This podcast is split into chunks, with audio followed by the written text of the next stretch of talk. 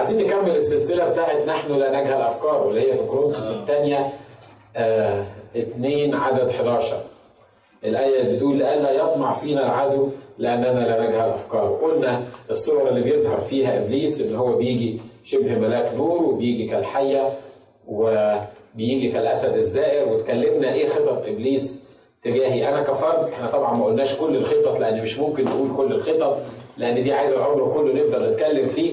لكن أنا بديلكم samples معينة من الحاجات اللي ممكن إبليس يعملها معانا. واتكلمنا عن إيه اللي ممكن إبليس يعمله في العيلة بتاعتي. وخدنا المثل بتاع آه الأخت. حد فاكر؟ ها؟ البيت اللي إحنا اتكلمنا عنه. الست أم يعقوب والست أم عيسو. الست رفقه والأخ إسحاق. لما قالت له تعالى أنا يعني أبوك سمع أبوك بيقول إن هو عايز يبارك أخوك عيسو وأخوه عيسو من حقه البركة ودي بتاعته كتابيا.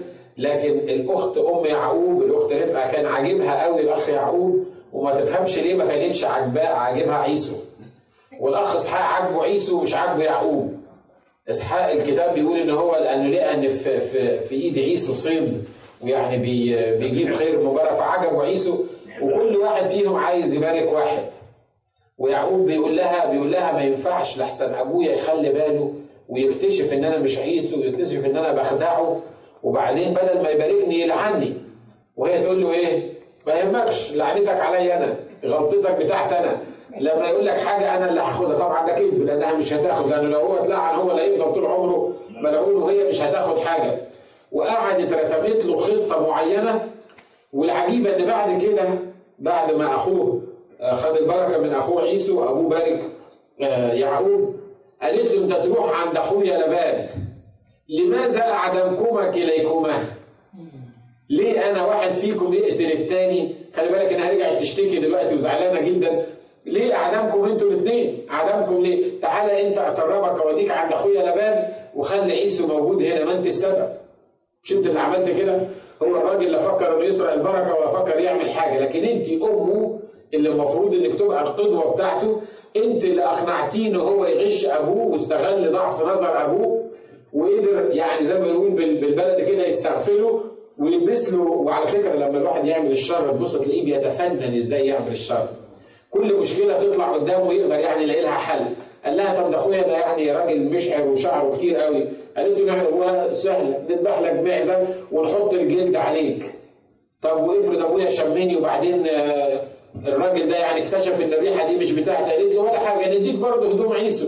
وفيها ريحته لما يشم أبوه يعني قفلتها له من كل ناحية وبعد كده تقول له طب وليه أعدامكم أنتوا الاثنين؟ أنا مش عايز أعدامكم أنتوا الاثنين ما أنت أعدمتيهم من ساعة ما قررت إن أنت تخلي الصغير يضحك على أبوه. ودي حاجة مهمة جدا لازم ننهي بيها خطط إبليس في الأسرة لأن إحنا مرات ما بناخدش بالنا إن إحنا قدوة لأولادنا الصغيرين. نتخانق مع بعض ونزعق مفيش أسرة ما بتخانقوش مع بعض مفيش أسرة ما حدش بيزعق. بس واحد بيزعق كتير واحد بيزعق قليل واحد بيزعق بصوت عالي واحد بيزعق بصوت متوسط.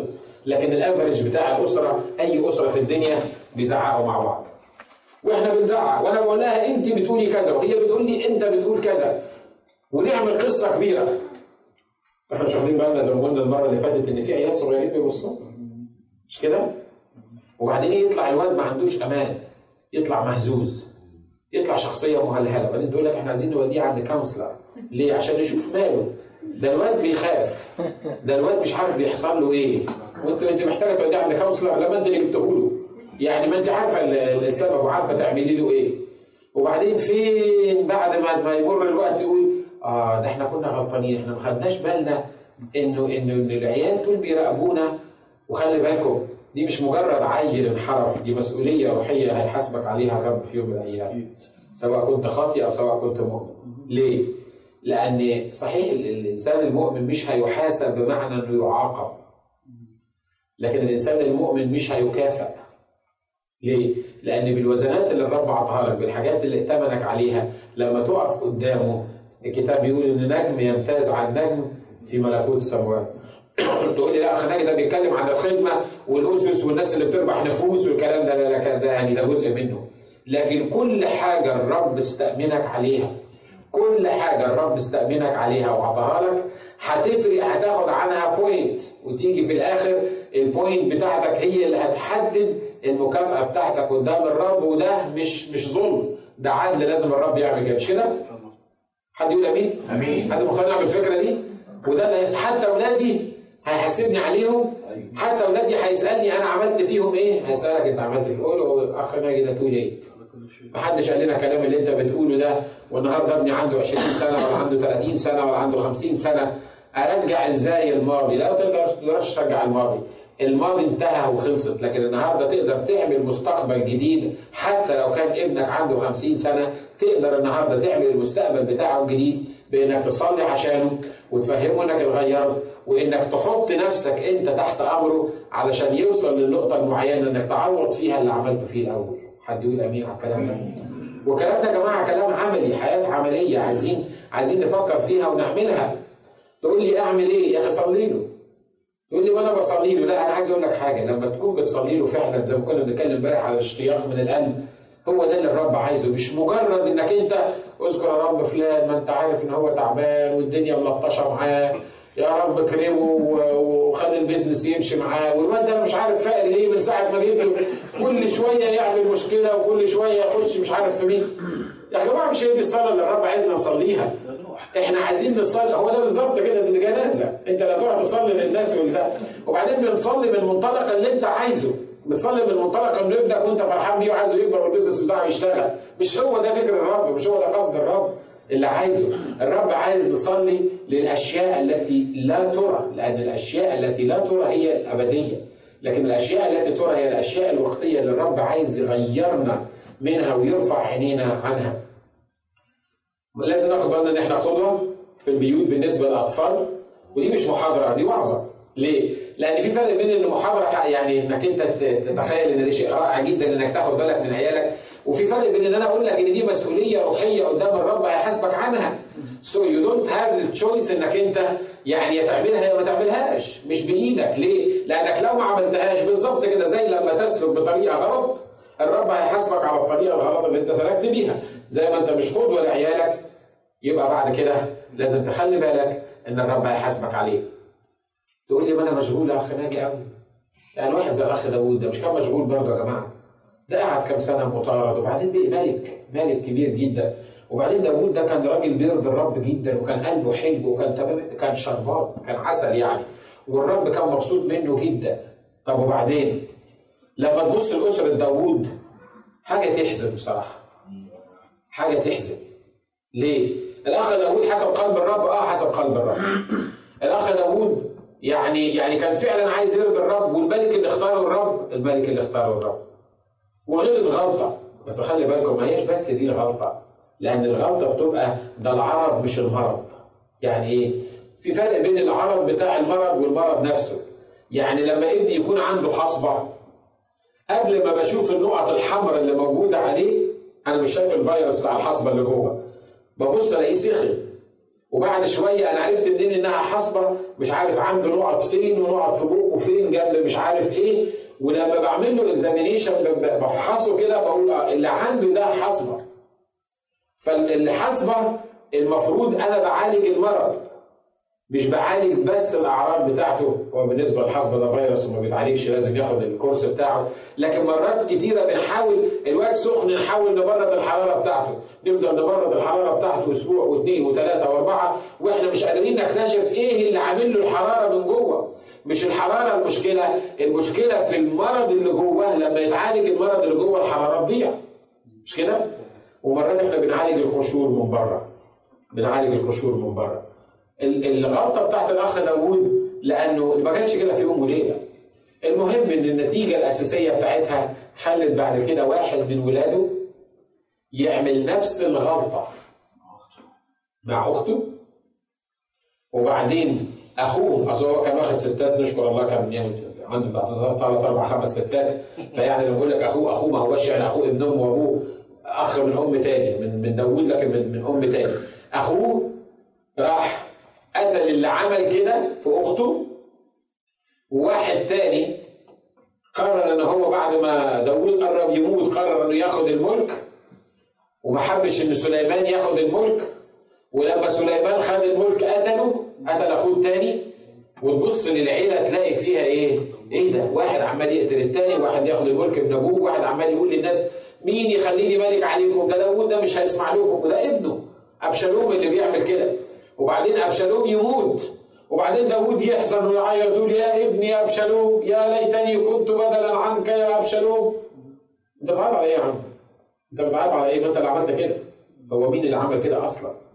مش كده؟ وعائلات كتيرة جدا عالي الكاهن المفروض الرب عطاله ائتمنوا إن هو اللي يبقى الكاهن واولاده لازم يبقوا كهنه بعديه. الكتاب بيقول أنا ما أقدرش اخد عيالك أعملهم كهنه بعديك لأنك أنت ما ربطهمش صح. لما سمعت إن هم بيعملوا الخطية لم تردعهما. كلمة تردعهما معناهم تمنعهم بالقوة. مع إن الكتاب بيقول إن الأخ علي الكاهن قال لأولاده قال لهم ما يصحش كده. ما ينفعش إن أنتوا تعملوا كده. إن أنا سامع عنكم إن أنتوا بتعملوا حاجات مش كويسة وده ما يصحش. دي مرات المياعة اللي إحنا بنتصرف بيها مع أولادنا وفي المواقف المعينة. يا واد ما يصحش كده. في فرق بين إنك أنت تقف تقول له يا واد ما يصحش كده وفي فرق بين إنك أنت تخبطه قلم تخليه يلف حوالين نفسه عشان يعرف إن أنت serious مش كده؟ لو إن عالي الكاهن لما سمع إن اولاده اولاده ما كانوش بيعملوا شر بسيط ولاده كانوا بي بي بيضطجعوا مع السيدات اللي بيجوا علشان يقدموا الذبايح في بيت الرب بيعملوا الخطية في بيت الرب وبيت الرب ما كانش مشاع ده كانت حاجة مقدسة جدا ويقول لهم إيه؟ يقول لهم ما يصحش. أنا سمعت إن أنتوا بتعملوا كلام مش كويس. ما يصحش إن أنتوا تعملوا كده. والكتاب قال له أنت مش هتكون كاهن وولادك مش هيكونوا كهنة. ولادك والتابوت هيتاخدوا منك في يوم واحد. والأخ علي الكاهن مات مكسور رقبته. في فرق إنك لما تكمل 50 60 سنة 70 سنة تلاقي ولادك حواليك وتلاقي الرب مباركهم. وفي فرق بين إنك أنت تقول يا ريت ربنا ياخدني بسبب العيال دول اللي تعبوني وطلعوا عيني. مش ده اللي بيحصل؟ أنا بقول لك بدري سواء كنت اتجوزت أو ما اتجوزتش خلفت ولا ما خلفتش خلي بالك لأن إحنا قدوة للناس اللي عندنا في البيت. والنهاردة بسرعة بسرعة عايزين نقرأ قصة ثانية موجودة في سفر العدد وأصحاح 12. ودي خطط إبليس اللي ممكن يعملها في الكنيسة. نتكلم منها على قد ما يدينا الرب وبعدين نكمل في مرة تاني سفر العدد أصحاح 12 بيقول وتكلمت مريم وهارون على موسى بسبب المرأة الكوشية التي اتخذها لأنه كان قد اتخذ امرأة كوشية. فقالا هل كلم الرب موسى وحده؟ ألم يكلمنا نحن أيضا؟ فسمع الرب. وأما الرجل موسى فكان حليما جدا أكثر من جميع الناس الذين على وجه الأرض. خلي بالكم إن الكتاب ما بيقولش بالتفصيل إيه اللي حصل. يعني ده المجمل بتاع الموضوع. لأن الكتاب لو كتب كل حاجة بالتفصيل زي ما إحنا متخيلين يعني اللي عمله بس يسوع مش هتسيعوا الكتب اللي في الدنيا كلها. فتخيل بقى لو من أيام آدم وكتب لنا بالتفصيل كل حاجة الواحد عامل إزاي؟ كان يبقى عندنا مكتبة مثلا عبارة عن وزن الكرة الأرضية مرتين هنا لما تبص يعني تقول يعني هو بس غلطة الأخ هارون ومريم عملوا إيه؟ ما عملوش حاجة. ده هم بيقولوا يعني يتكلموا عليه علشان بسبب المرأة الكوشية التي اتخذها، المرأة الكوشية يعني هو يعني واحد ست سوداء من الحبشة سوداء يعني. موجود الأخ موسى ما كانش أسود لأن الأخ موسى ده من نسل حاب من نسل سام من الجماعة اللي زينا كده في الشرق الأوسط. فكان واضح إنه أبيض. والكتاب بيقول إن أبواه رأياه جميلا. يعني كان راجل جميل وراجل قائد وراجل ممسوح وراجل الرب مؤتمن على شوية حاجات. وقال إيه؟ اتصل في نظره وراح واخد واحدة سودة متجوز واحدة سودة. طب إزاي الراجل الجميل الشربات الحلو ده يتجوز السودة دي؟ وأنت مالك؟ وأنت مالك؟ أنت اللي جوزت ولا هو؟ هي مراتك ولا مراته؟ إيه إيه دخلك في الموضوع؟ فالكتاب بيقول إن هم كلموا على بسبب المرأة الكوشيه ما قالش هم قالوا إيه لكن واضح إن الأخ هارون والأخت مريم قعدوا مع بعض. ما كانتش عاجباهم الجوازة ويمكن حاولوا يعني يعملوا أي تعطيل للجوازة دي انه ما قدروش وفي الآخر خالص لما اتجوزها قعدوا قاعدين يشوفوا موسى عمل إزاي أنا مش عارف إزاي يجيب لنا واحدة سودة تخش وسط العيلة طب ولاده يبقى شكلهم إيه؟ بقى راجل أبيض الجميل ده يتجوز الست السودة دي ينفع يكون موجود وأكيد قعدوا يتكلموا كلام بس خلي بالكم مش ده المرض. في مرض كان جواهم هو اللي خلاهم عملوا كده. المرض ده سموه عدم المحبة سموه النميمة. وات الحاجة اللي اللي جواهم اللي خلتهم قعدوا يتكلموا على موسى وعاملين يعني سهرايه زي ما إحنا بنقول مع بعض بيحكوا فيها. يا هارون انت ليك مسحة معينة من الرب انت رئيس كهنة انت المفروض ان انت الراعي بتاع الجماعة دي يا هارون انت الشخص اللي المفروض انك بتقدم عن الجماعة دي قدام الله الخدمة المعينة وبتاخد من الله للناس دي. يا هارون انت ما عندكش وقت تقعد تتكلم على المرأة الكوشية. ما يصحش الوضع بتاعك المكان بتاعك الوضع اللي حطك فيه الرب. ما ينفعش انك تقعد مع الأخت مريم والأخت مريم دي كانت نبية. الكتاب بيقول كده. يعني هما الاثنين كانوا ممسوحين كانوا مؤمنين كانوا مؤمنين وكانوا ممسوحين كانوا ممسوحين ومستخدمين مستخدمين. ركز. امال إيه اللي بيحصل في الموضوع دوت؟ إيه اللي عمل فيهم العملية دي؟ آه هو ربنا كلم موسى لوحده. ما هو كلمنا إحنا كمان. هو كلمه وقال له خد المرأة الكوشيه دي. إزاي يعمل فضيحة كبيرة في العيلة دي ويجيب لنا واحدة سودة في العيلة عشان عشان نتجوزها؟ ما ينفعش. إحنا كان لازم هو ياخد أجمل واحدة في الشعب. ده القائد بتاع الشعب. ده الراجل المتحكم في كل الناس. العالم دي عندها وقت وعالم فاضي حتى لو كانوا مؤمنين. وممسوحين وليهم خدمة. أنا مش عايزك النهارده أنا وأنت نلوم مريم وهارون كتير. ليه؟ لأن مرات بنعمل كده. مش كده؟ أنت مؤمن؟ مؤمن. نشكر الله. ممسوح؟ نشكر الله ممسوح. عندك خدمة؟ نشكر الله عندك خدمة. وراك حاجات تعملها في حقل الخدمة وفي البيت وحاجات من كده؟ آه. امال مالك بتضيع ساعتين على التليفون كل يوم تفضل ترغي في كلام عاتت وتافه وهايف وملوش قيمة وشفت الأخت فلانة قالت إيه؟ وأنا لما قلت لها ودي بتتلكك عليا؟ ودي اتخانقت معايا؟ وأنا لما جيت أسلم عليها ما سلمتش كويس. إحنا مش بنرجع من على المنبر لكن أنا بقول اللي بيحصل مش كده يا جماعة؟ ها؟ صح. صح؟ مش كده؟ يا راجل بقى واحد الرب يفديه بدمه. ويحط له شغلانة روحية رائعة جدا ويديله مسحة عشان يعمل بيها عمل للرب وعطيله وقت وزنة عشان مؤتمنوا عليها يعمل شغلانة وتضيع وقتك في الكلام الهايف الفارغ ال- ال- النميمة والكلام عارف ليه؟ أصل في حاجة جوه اسمها حسد وفي حاجة جوه وأنا فين؟ في الكنيسة في ثلاث أنواع من الناس، في أي كنيسة في الدنيا في ثلاث أنواع من الناس غير الانواع الثلاثه اللي أنا قلت لكم زمان. فاكرينهم إحنا مش كده يا أميرة؟ فاكرين الثلاث انواع دول من الناس؟ في نوع من الناس اسمه الأخ ديوتريفوس. الكتاب بيقول إيه في يوحنا ثلاثة آه اللي هي رسالة يوحنا يعني ثلاثة وعدد تسعة اقرأ معايا الكلمات دي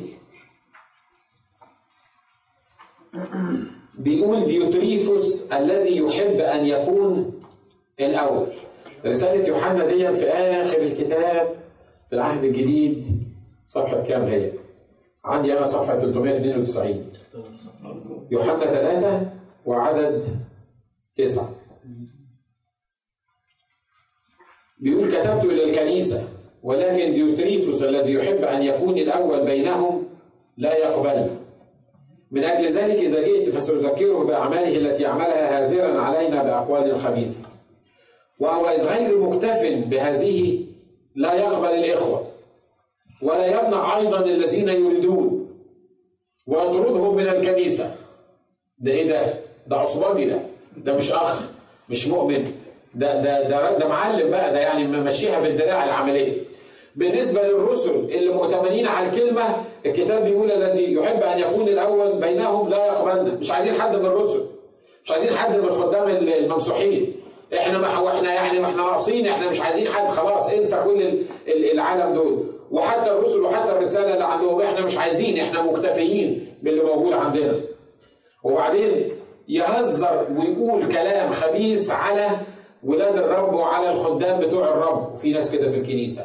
أنا مش بتكلم على الكنيسة هنا ممكن يكون في. أنا مش بعرف كنيستنا لكن أنا بتكلم على الكنيسة العامة. مرات كتيرة تقعد مع واحد من المؤمنين يقول لك سمعت الأخ الخادم ده عمل إيه؟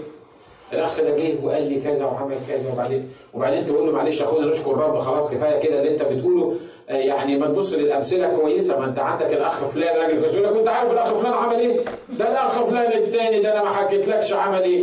وتقعد معاه تلاقي كل اللي عنده الأخ فلان عمل كذا والأخ فلان عمل كذا وفي الآخر خالص لما يخلص الناس اللي عارفهم يقول لك أنت سمعت جيمس واجر عمل إيه على التلفزيون وكانت عنده فضيحة ويفضل يقلب لك في أسماء الخدام وأسماء الناس كل اللي يهمه إنه لا قابل حد ومش عايز حد في الكنيسة يقبل حد وأول ما يشوف واحد روحي كده كويس وابتدى يطلع يعمل له إيه؟ يطفشه ليه؟ ما أصل ده لو طلع ويعني شاب نفسه في وسط الجماعة هيعمل لنا مش معانا المفروض إن أنا أبقى الأول، ما هو كل اللي ربنا يبتدي يتعامل معاه ويطلعه لا ما ينفعش، إحنا لازم نعمل إيه؟ نحطه نكتمه ونكبس عليه ويعني يستحسن إن إحنا نطرده من الكنيسة. ليه؟ عشان أنا أبقى موجود. لأن النهارده لو واحد فيكم يعرف يوعظ أكتر مني هتبقى مشكلة. هتبقى مصيبة ليه؟ ما يمكن تيجي بعد شوية تقول له طب ما تسيبك من ناجي ده وإحنا ناخد فراس يبقى القسيس. ففراس ده مش ممكن يوعظ أحسن مني. صدقوني في نوعية كده في الكنيسة. في نوعية كده في الكنيسة ودي خطة من خطط إبليس. ويقنعك كخادم أهم حاجة تعملها إنك ما تطلعش صف تاني. ليه؟ أهم حاجة لما تغيب الناس تلف حوالين نفسها ويحسوا إن أنت الشخص يعني اللي إيه؟ اللي لما تغيب المركب هتقف. ومرات أنا كخادم أشكر الله أنا بحاول ما أبقاش كده. مش أنتوا اللي تحكموا مش أنا بس يعني مرات مرات كخادم يجي يقول لك لا يمكن. ما تقدرش تعمل كده. ما تقدرش تخلي ليك صف تاني. ما ينفعش تثق بقى معقول يا راجل؟ تحط مكانك فلان ولا فلانة ولا تخلي فلان يرنم ولا فلان يقدم ترنيمة. ما ينفعش. وتكون النتيجة إن إحنا عندنا جسد مهلهل ملوش قيمة. جسد تعبان. عشان كده الكتاب بيقول لئلا يطمع فينا العدو لأننا لا نجهل افكاره ديوتريفوس الذي يحب أن يكون الأول؟ موجود. موجود في كل الكنائس موجود في كل الاجتماعات. وتلاقي الاجتماع حصل فيه انشقاق كبير. ويتسأل إيه اللي حصل؟ يقول لك بس الأسيس مش عارف عمل إيه والأخ فلان عمل إيه والأخت فلانة قالت إيه واتخانقت مع دي لا يا جماعة. لا لا لا ده العرض مش المرض. لكن عارف المرض هو إيه؟ إن في خلية في في عضو في الجسد عنده جانجرين عنده غرغرينة بالعربي زي ما إحنا بنقول. في عضو we have to cut it off. لكن لأن إحنا اتعودنا ان إحنا نطبطب على جسد الرب وتعودنا ان إحنا يعني نجمع طبعا أنا عارف إن شغلتنا إن إحنا نجمع ما نقطعش. لكن مرات كتيرة العضو اللي لازم يتقطع مش قادرين نقطعه مش قادرين ناخد القرار. ليه؟ عشان ما يقولوش عليا قسيس وحش. عشان ما يقولوش عليا قسيس يعني ماشي بدراعه ولا الإخوة يعني دماغهم ناشف وتفضل تعمل لها مئة ألف تحليل لكن الرسول هنا بيقول إيه؟ لما أجي ديوتريفوس ده هعرفه إن هو بيتكلم علينا باقوال خبيثة. ليه؟ لأنه قال له كده وبخ وانتهر وعظ، ليه؟ عشان يبقى جسد المسيح جسد سليم. مش هتقدر تعمل جسد سليم لو انت صباعي أنا الصغير ده فيه غرغرينة. وعلى فكرة الغرغرينة دي لما ما بتنقطعش ما بتقفش عند حدها. يعني لو ابتدت في في البتاع ده في الصباع كده ومشكلتها إن الجيرمز اللي فيها أو الميكروبات اللي فيها بتتكون لجوه لما تطلع بره تموت. لكن هي بتمشي بتفضل ماشية ماشية ماشية اللي بنسميها انيروبيك في في الطب بحيث إن أنت بتعالج اللي بره وهي عمالة تخش عمالة تخش كل شوية لازم تقطع. لكن عشان كده لازم تقطع من حتة سليمة بحيث إنك ترمي المرض كله. لكن لو أبقيت عليه مش هينفع. تقول لي بقى في واحد يقطع صباعه يا جماعة؟ ولا في واحد يقطع رجله؟ ما حبيبي أنت لو ما قطعتش صباعك كلك هتموت. ما أنت لو ما قطعتش رجلك كلك هتموت. يقول لك لا ده رجلي مش ممكن. بنسمع مرات كتيرة كده في في الناس اللي بيعملوا حاجة يقول لك ده رجلي ويرفض الفكرة تماما. مش ممكن. وتقعد تفهمه. خلي بالك. لو ما قطعتش الحتة دي بعد كده جسمك كله مش ممكن يبقى سليم نوعية من النوعيات اللي موجودة في الكنيسة الذي يحب أن يكون الأول تقول يا رب اوعى يا رب من فضلك تخليني أنا النوع ده مش هخليك بس يعني قول يا رب خليني أ watch myself عشان أنا ما أكونش الأول يا رب. إن يا رب مسؤوليتي إن أنا أعمل صف تاني. مسؤوليتي يا رب إن حتى لو كان حد عنده 16 سنة وإنت حاطط له مسحه في حاجة معينة يا رب أنا ما عنديش مانع إن هذا الشخص يتقدم ويطلع ويخدم ويعمل.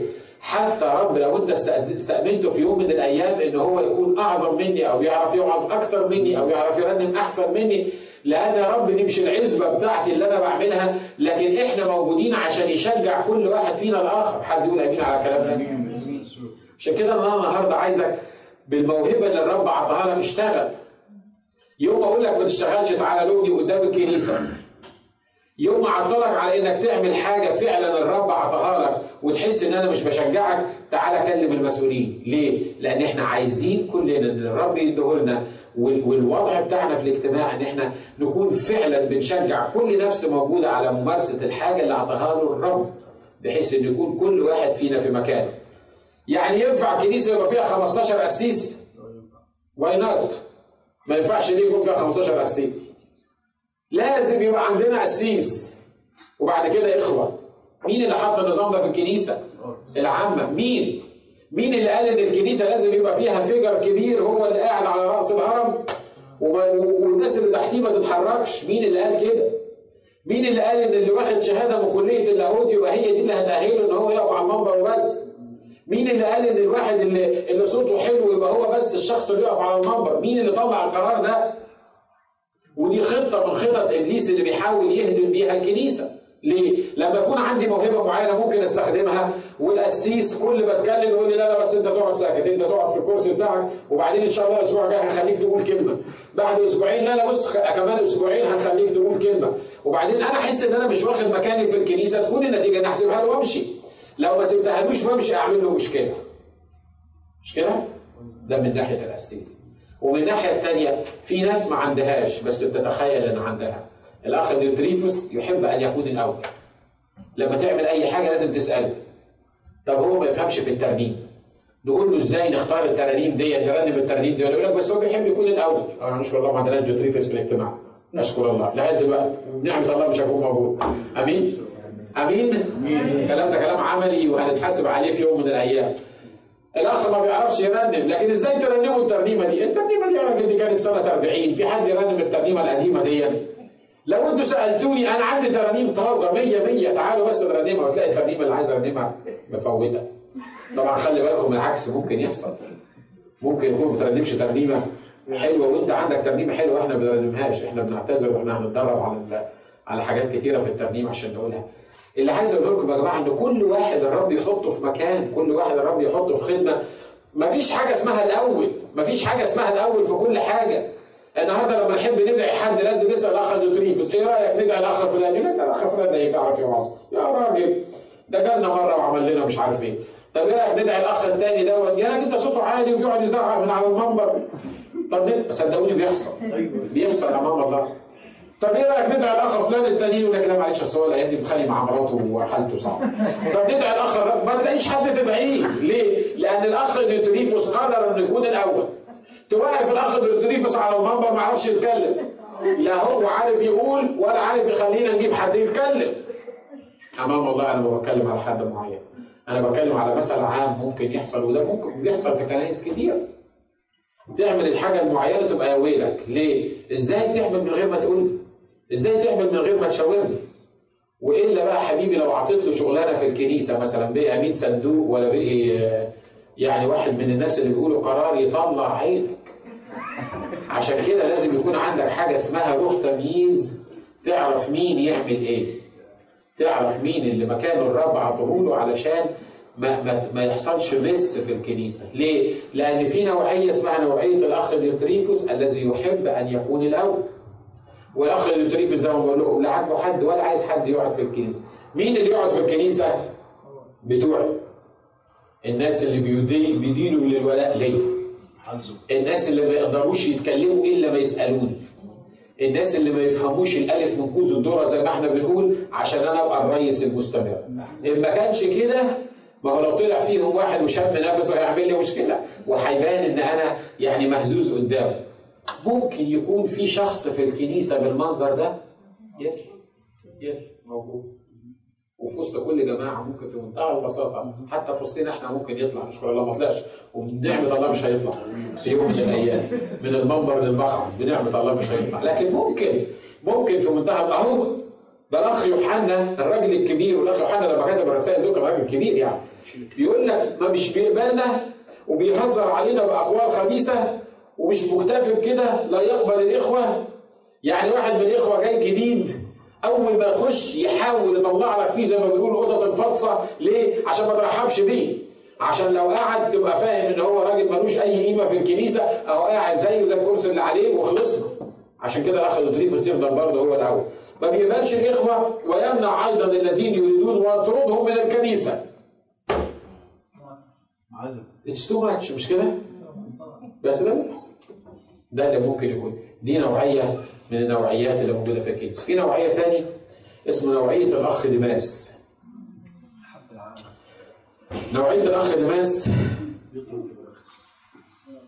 خلينا الأول نقرأ عنه وهو موجود آه في كلوسي 4 14 في كلوسي 4 14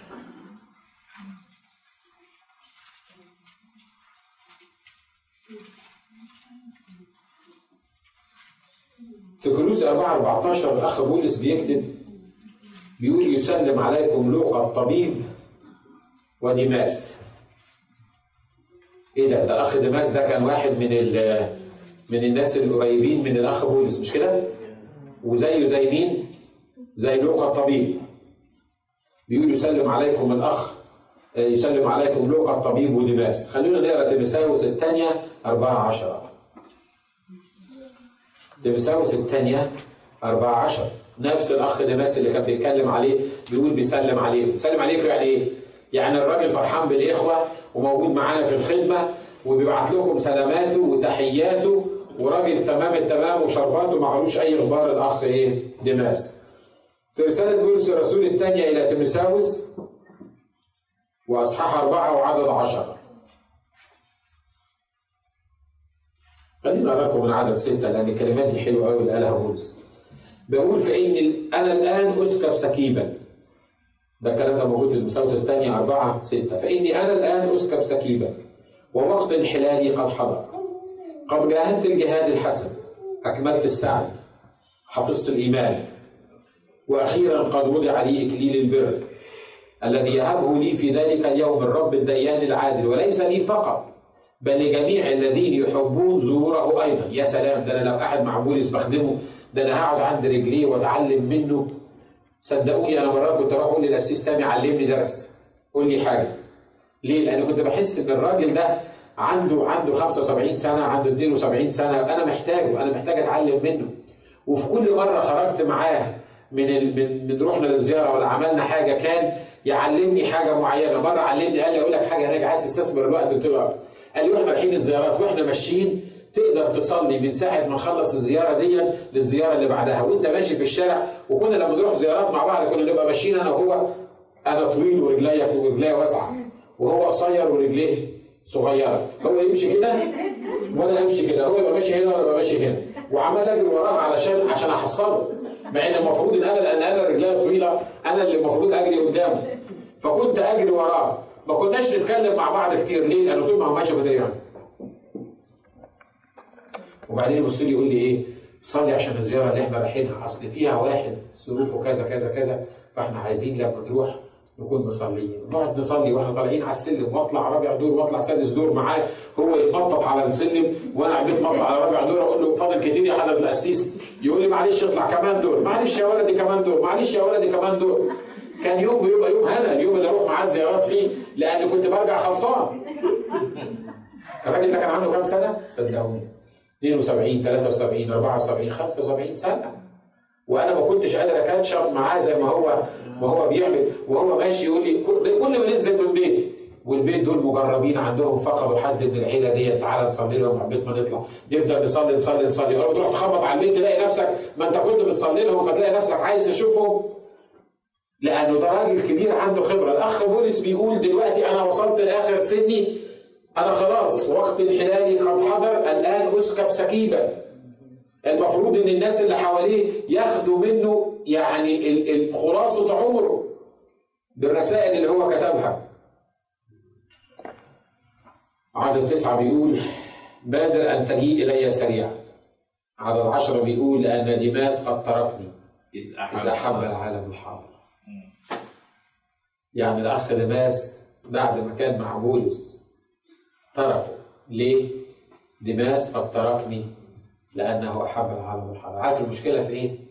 في إن الأخ ديماس كان عايز يفضل مع بولس وفي الوقت نفسه يحب العالم الحاضر بالنسبة لبولس شيء رائع جدا إن هو يفضل معاه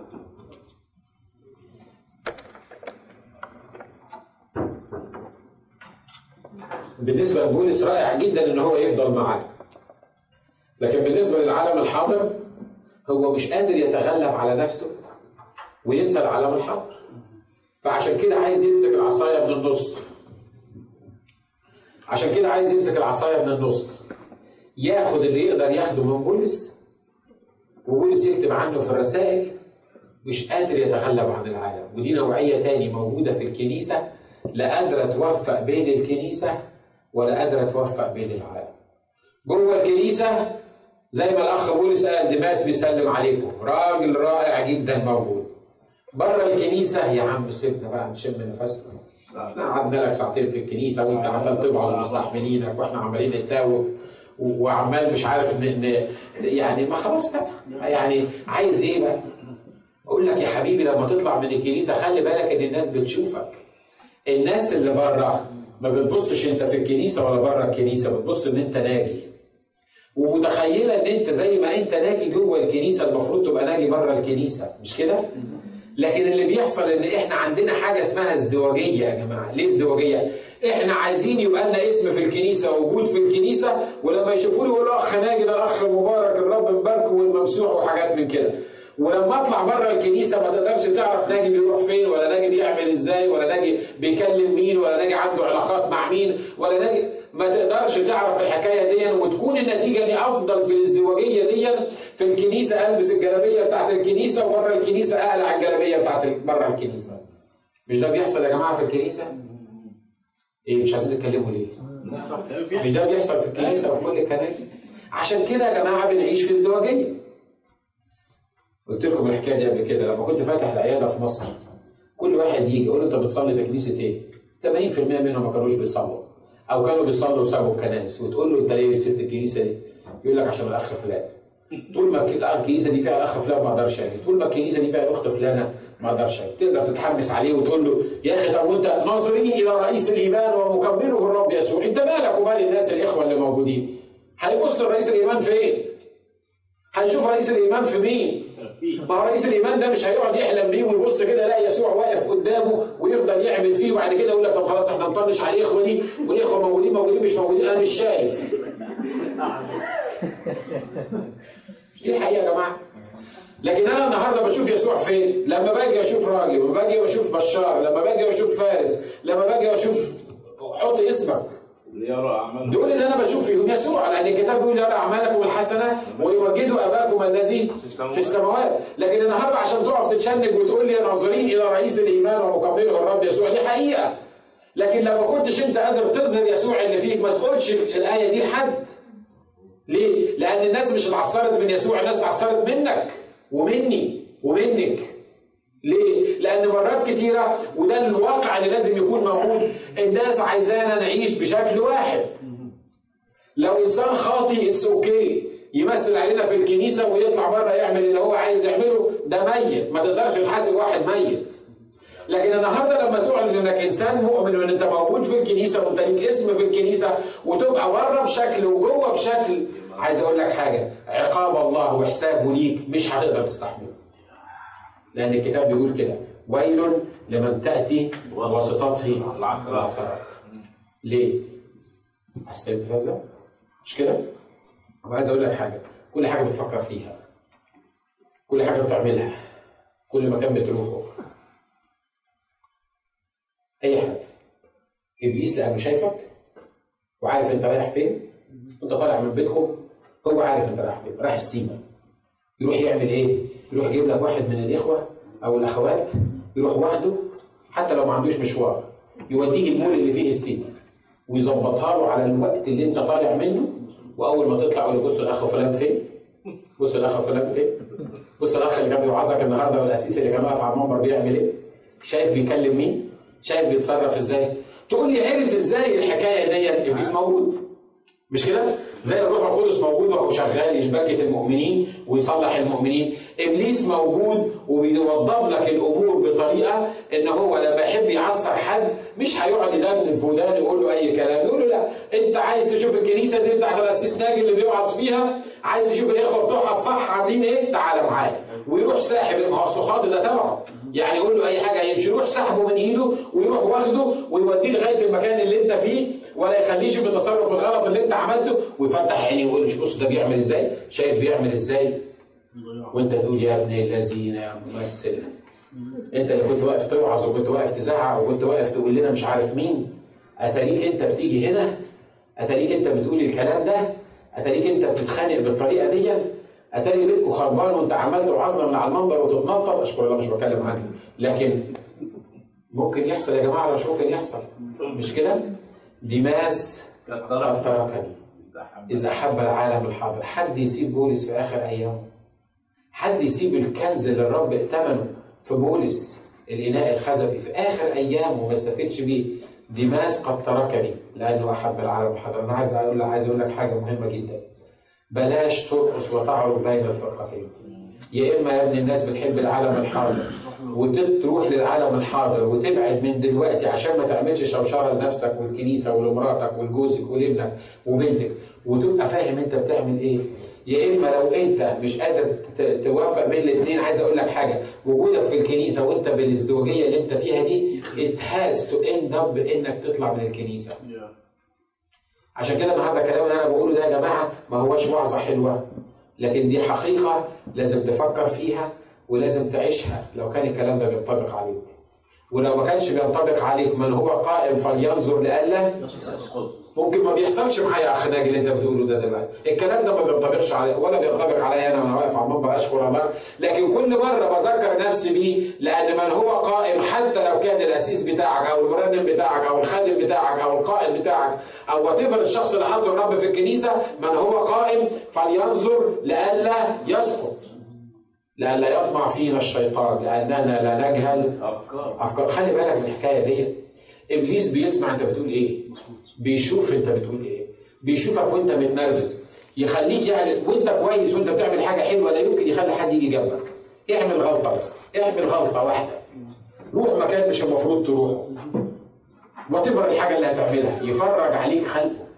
ليه؟ لأنه هو عنده خطة عايز يوصلك في النهاية. إن إحنا نبص للكنيسة ونقول آه طب مش إحنا نسمع الكلام ده؟ يقول لك يا عم لو كانوا هم دول المؤمنين عايزنا نبقى زي المؤمنين. يا عم ده أنا أحسن من المؤمنين 100 مرة. ده أنا يعني لا أنا لا بروح ولا باجي ولا بلعب ولا بشرب ولا ولا بسهر ولا بسكر ولا بعمل مش عارف مين. أنت عايز يا أنت, أنت عايز نبقى زي المؤمنين. خلي بالك إن في مقياس بيطلبه الرب مننا وهيحاسبنا عليه. ده الأخ إيه؟ ديماس الأخ ديوتريفوس الذي يحب أن يكون الأول this is the first kind. الأخ ديماس الذي أحب العالم الحاضر؟ عشان كده ساب بولس ده ده النوع الثاني النوع الثالث ونختم بيه اللي موجود في رسالة فيليمون وعدد سبعة. رسالة فيليمون وعدد إيه؟ سبعة. خلينا نقرأ من عدد أربعة. عدد أربعة بيقول أشكر إلهي كل حين ذاكرا إياك في صلواتي سامعا بمحبتك والإيمان الذي لك نحو الرب يسوع ولجميع القديسين شايف النوعية دي؟ النوعية الأولانية بيقول إيه؟ الأخ ديتريفوس حتى الإخوة بيطفشهم من الكنيسة بيطردهم من الكنيسة لكن الراجل ده بيقول له إيه؟ بيقول أنا سمعت بمحبتك وإيمانك الذي لك نحو الرب يسوع ولجميع القديسين لكي تكون شركة إيمانك فعالة في معرفة كل الصلاح الذي فيك لأجل المسيح يسوع. عدد سبعة بيقول: لأن لنا فرحا كثيرا وتعزية بسببك بسبب محبتك لأن أحشاء القديسين قد استراحت بك أيها الأخ. شفت بص بص النوعية الثالثة اللي إحنا بنتكلم عنها ودي نوعيه اللي الرب عايزها في الكنيسة. بيقول له انت سبب فرح محبتك اللي انت بتحبها للإخوة الكوميونيكيشن بينك وبين الإخوة الطريقة اللي بتتعامل فيها في الكنيسة كانت سبب وهي سبب فرح لينا وأحشاء القديسين قد استراحت بك أيها الأخ. يعني لما يخش الأخ في ده في الكنيسة تحس إن الناس ابتسمت، الناس مبسوطة، ليه؟ لأن الأخ فلان جه مش لما يخش الأخ الذي يحب أن يكون الأول ويطرد الإخوة. تخيلوا واحد كان بيطرد الإخوة ده لما يخش الكنيسة عاملين له إيه؟ لو في حد مخلص في الكنيسة مش مياسين يعني مش مياسين يعني؟ يعني مش مرائين مثلا. المرائين حي يعني حي يعني هيفهموني إحنا مبسوطين. لكن لو واحد صحيح مخلص من الإخوة وشاف الأخ الدريفوس داخل يقول لك الأخ الدريفوس الذي يحب أن يكون الأول. ده كفاية حتى الكلمة اللي نزلت في اسمه. الذي يحب أن يكون الأول. لكن الأخ فيليمون بيقول له لأن لنا فرحا كثيرا بسبب محبتك لأن أحشاء القديسين قد استراحت بك. يا ترى أنا وأنتم من أنهي نوعية؟ وإبليس عنده خطة لكل واحد وعنده طريقة لكل واحد عشان يوصلك بيها. خلينا نحن رؤوسنا نصلي. وأنت النهارده اللي هتقرر من أي نوعية أنت في الكنيسة. حتى لو كنت من النوعيه الاولى أو النوعيه الثانية النهارده أنت ليك الحق. وعندك الإمكانية إنك تبقى من النوعية الثالثه يا رب أنا ما كنتش واخد بالي إن أنا لازم أكون واحد من ثلاثة أنا كنت فاكر إن أنا ممشيها يا رب كده وخلاص. ما كنتش فاكر يا رب إن أنت مقسمنا وبتبص لنا وبتسأل كل واحد هو من إيه بالظبط.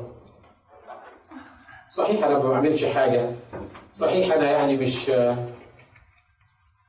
مش بعمل حاجة تغضبك كتير.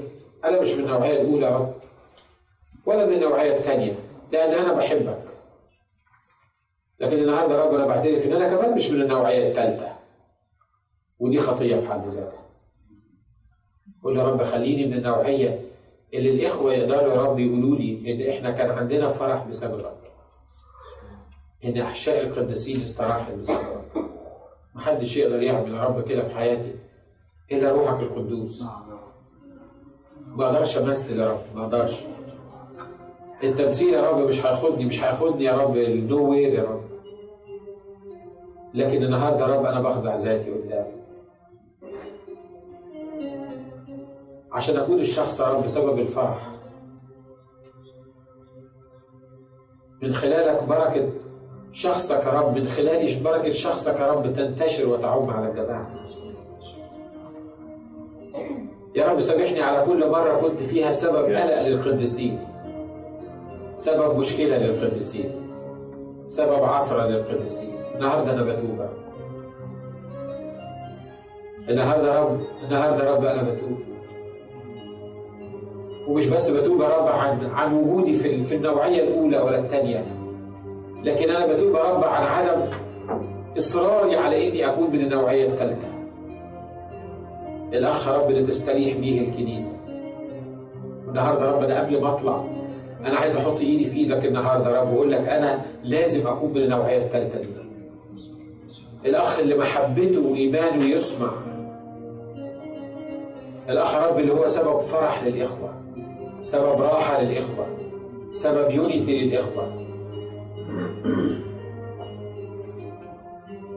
سامحنا يا رب لأني ما كنتش واخد بالي.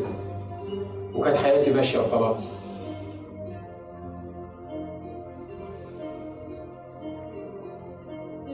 يا رب النهارده أنا رب ناجي بصرخ ليك إني أكون يا رب من النوع الثالث بس من فضلك. عشان تملى عبدك يا رب بالروح القدس وكل واحد وواحده موجودين في هذا الاجتماع يا رب. بيضم صوته لصلاتي اللي أنا برفعها لك دلوقتي. عشان تصدنا يا رب وتملانا بالروح القدس المغير. الروح القدس يا رب روح المحبة روح الفرح روح السلام. لما تملانا يا رب بروحك هنقدر نطلع الثمر ده. والقديسين يستريحوا يا رب بسببنا يا رب بعتذر عن كل مكان ما كانش المفروض أكون موجود فيه. كل كلمة اتقالت ما كانتش المفروض تطلع من بقي. النهارده يا رب أنا بخضع نفسي ليك. وبطلب يا رب ملئك بالروح القدس. تجديد يا رب جديد النهارده في اسم الرب يسوع. من الحياة يا رب اللي ماشية وخلاص من غير هدف. من الحياة يا رب اللي اللي ماشية من غير يا رب وضوح في الرؤية. انت عايز تعمل إيه في حياتي؟ يا رب كل قلق عملته لكنيستك عملته لعبيدك يا رب النهارده في اسم الرب يسوع. أنا بتوب عنه. وبطلب منك يا رب إن تملأني بالروح القدس. تخلي الروح القدس يسيطر عليا عشان أبقى سبب فرح لكل حزين موجود. سبب راحة لكل أخ ولكل أخت. قول للرب إن عندك استعداد تعمل كده. عندك استعداد تخضع ذاتك. عندك استعداد تتقبل من الرب كده. والرب النهارده هيديلك إن تتغير حياتك.